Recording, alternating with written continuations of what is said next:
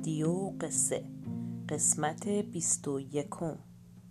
شاهو.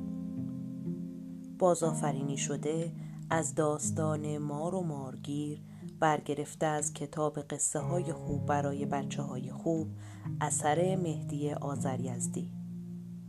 قصه گو و بازآفرین شکوفه نظامی.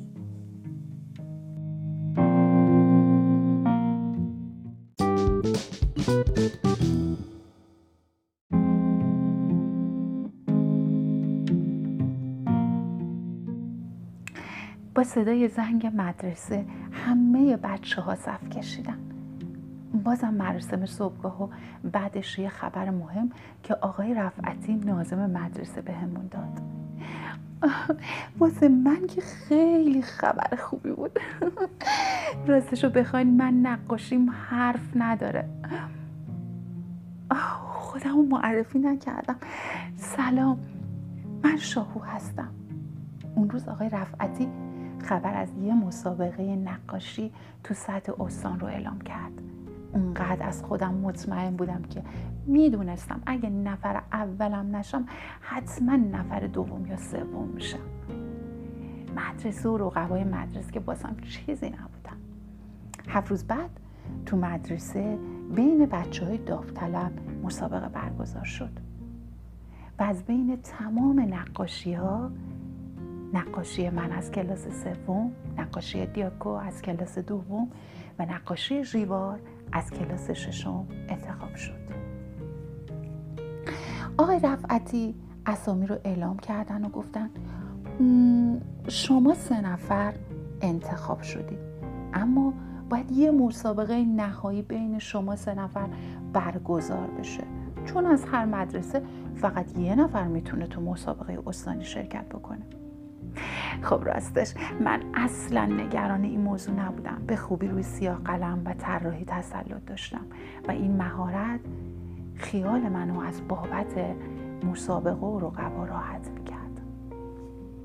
اما اما یه مشکل بزرگ داشتم. ژیوار پسر خودخواهی بود. همیشه فکر می‌کرد باید بهترین باشه و برای به دست آوردن خواسته هر کاری می‌کرد. فقط خدا می‌دونه که تو اون مدت به من چی گذشت. ژیوار هر کاری می‌تونست انجام داد تا کاری بکنه من از مسابقه انصراف بدم. اما من هر بار مصممتر می شدم خب راستش اصلا دلم نمی‌خواست جلوی آدم خودشیفته کم بیارم. آه واقعا کلافه شده بودم. اذیت و حقه های ژیوار تمومی نداشت. روزا گذشت و ما به روز مسابقه نزدیکتر می شدیم. روز قبل مسابقه تو حیات مدرسه ژیوا رو دیدم که داشت به من نزدیک می شد. نزدیک و نزدیک و نزدیکتر. دو تا ساندویچ هم تو دستش گرفته بود. به خودم گفتم اوه ای بابا دوباره می‌خواد چه حقه ای سوار کنه. فکر کردم من کوتاه میام. یا گول حرفاشو می‌خورم. ژیوار اومد کنارم و گفت شاهو؟ راستش راستش. من اومدم بابت همه کارم ازت عذرخواهی کنم. می‌دونم رفتارم اصلا با تو دوستانه نبود.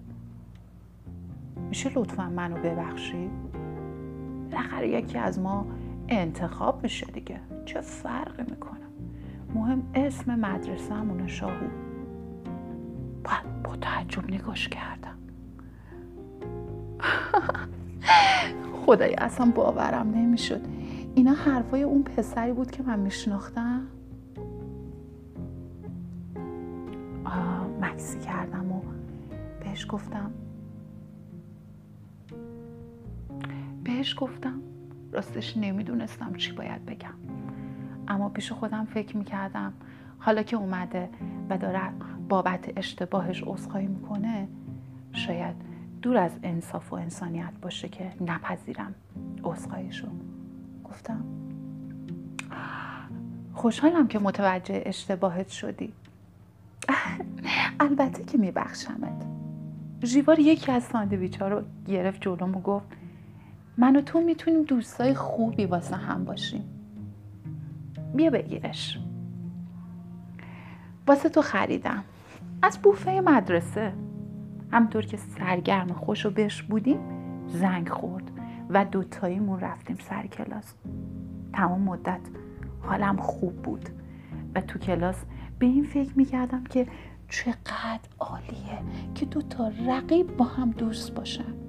چقدر خوب که ژیوار متوجه این شد که هیچی با ارزشتر از دوستی نیست. کلاس تموم شد. معلمم به هم گفت شاهو پسرم یادت باشه فردا بعد از زنگ آخر تو دفتر آقای رفعتی باید برو قبای دیگه مسابقه بدی. حتما به مادرت بگو که نگران نشه. لوازم طراحی و نقاشی هم فراموش نکن. از خانم معلم تشکر کردم و با خوشحالی کلاس ترک کردم. که یهو دیدم ژیوار در جلوی در کلاسم وایستاده منتظر. تعجب کردم. گفتم پسر تو اینجا چی کار می‌کنی؟ نگاهی به هم انداخت و گفت خب معلومه. وایستادم با رفیقم برم خونه. اشکالی داره؟ خندیدم و گفتم اشکال؟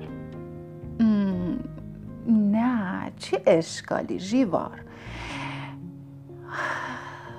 توی راه جیوار به هم گفت راستی شنیدم عزیز جونت شبا اصلا خواب نداره.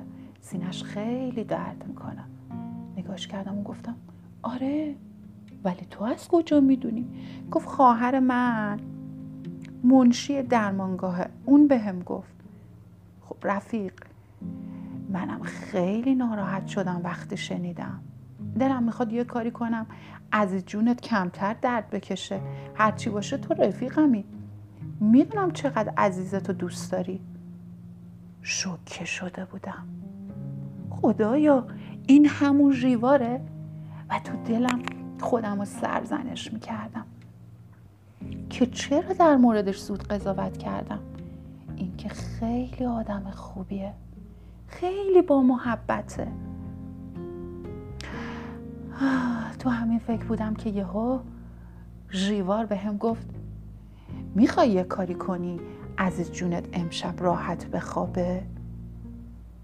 چشم برقی زد و گفت معلومه معلومه. چرا نخوام؟ من عاشق عزیز جونم من واسه خاطرش هر کاری می‌کنم. هر کاری. ژیوار گفت بالای آبشار تخت سنگ هست که روش یه گل نایاب رشد می‌کنه. رنگ گل بنفشه. میگن اون گل دوای درد سینه است. اگه بتونی اونو بچینی و بجوشونی باهاش یه دم نوش درست بکنی بدی عزیز جونت بخوره حالش خوب میشه. اصلا از این رو به اون رو میشه عزیز جونت. بهش گفتم راست میگی؟ واقعا؟ گفت معلومه. امه منم سینش درد می‌کرد چند سال پیش. جوشونده همین گل رو درست کردیم دادیم بهش دادیم. خورد خوب شد. همون موقع از ریوار خدافزی کردم و به خودم گفتم باید قبل از خونه رفتن برم بالای آبشار و اون گل رو بچینم. با عجله حرکت کردم تا خودم رو رسوندم به آبشار. کیفم گذاشتم روی سبزه ها از تخت سنگای کنار آبشار یکی یکی رفتم بالا. وای اونهاش. اونهاش دارم میبینمش. همون گل. همون گل بنفشی که ژیوار دربارش به هم گفته بود. دیگه رسیده بودم. با خوشحالی دستم و دراز کردم تا بچینمش. اما اما یهو یه عالم زنبور وحشی شروع کردن. به حمله کردن. خدایا دستام. وای چشم نمی‌تونستم تحمل کنم. از درد فریاد میکشیدم. برای فرار از دستشون خودم رو کشوندم پایین آبشار رو. پریدم تو آب رودخونه خدای من دردش خیلی غیر قابل تحمل بود. چشامو نمی‌تونستم باز کنم. دستم که دیگه انگار مال خودم نبود. نمی‌دونم خودم رو چجوری؟ ولی با هر بدبختی بود رسوندم دم خونه. مادرم تا منو دید فریاد کشید. شاهو شاهو. و من خودم انداختم تو بغلش. دیگه چیزی یادم نمیاد. وقتی چشمو باز کردم دیدم رو تخت درمانگاه دراز کشیدم. مادرم با چشمای نگران کنارمه. وقتی چشم باز کردم خیلی خوشحال شد. راستش راستش نمی‌تونستم راحت چشمو باز کنم. حسابی باد کرده بود چشم مادرم بهم گفت با خودت چی کار کردی؟ بچه جون مگه بهت صد بار نگفتم مستقیم از مدرسه بیا خونه. تو با زنبورای وحشی چی کار داشتی؟ نمی‌دونستم چی بگم. از خودم خجالت میکشیدم. سرم آوردم بالا. با چشای نیمه بازم. چشمای مامانم نگاه کردم. همه چیزو براش تعریف کردم.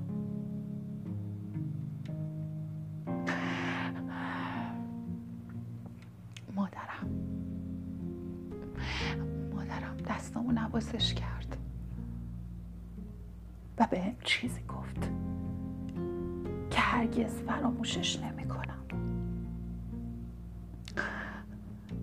بهم گفت شاهو عزیزم اینو یادت باشه که همیشه تو زندگی آدمایی وجود دارن که برای فریبت از باورها و چیزایی که دوستشون داری استفاده می‌کنن تا به هدفشون برسن. تو باید همیشه هوشیار باشی و حواس جمع زندگی کنی. اون روزا تموم شد و من هرگز نتونستم تو اون مسابقه شرکت کنم.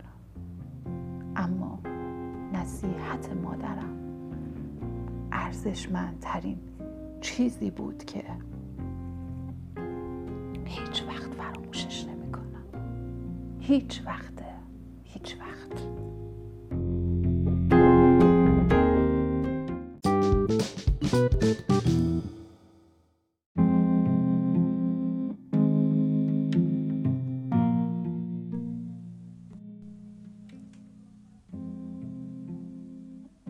قصه ما به سر رسید کلاقه به خونش نرسید خب دوستای عزیزم از این قصه لذت بردین؟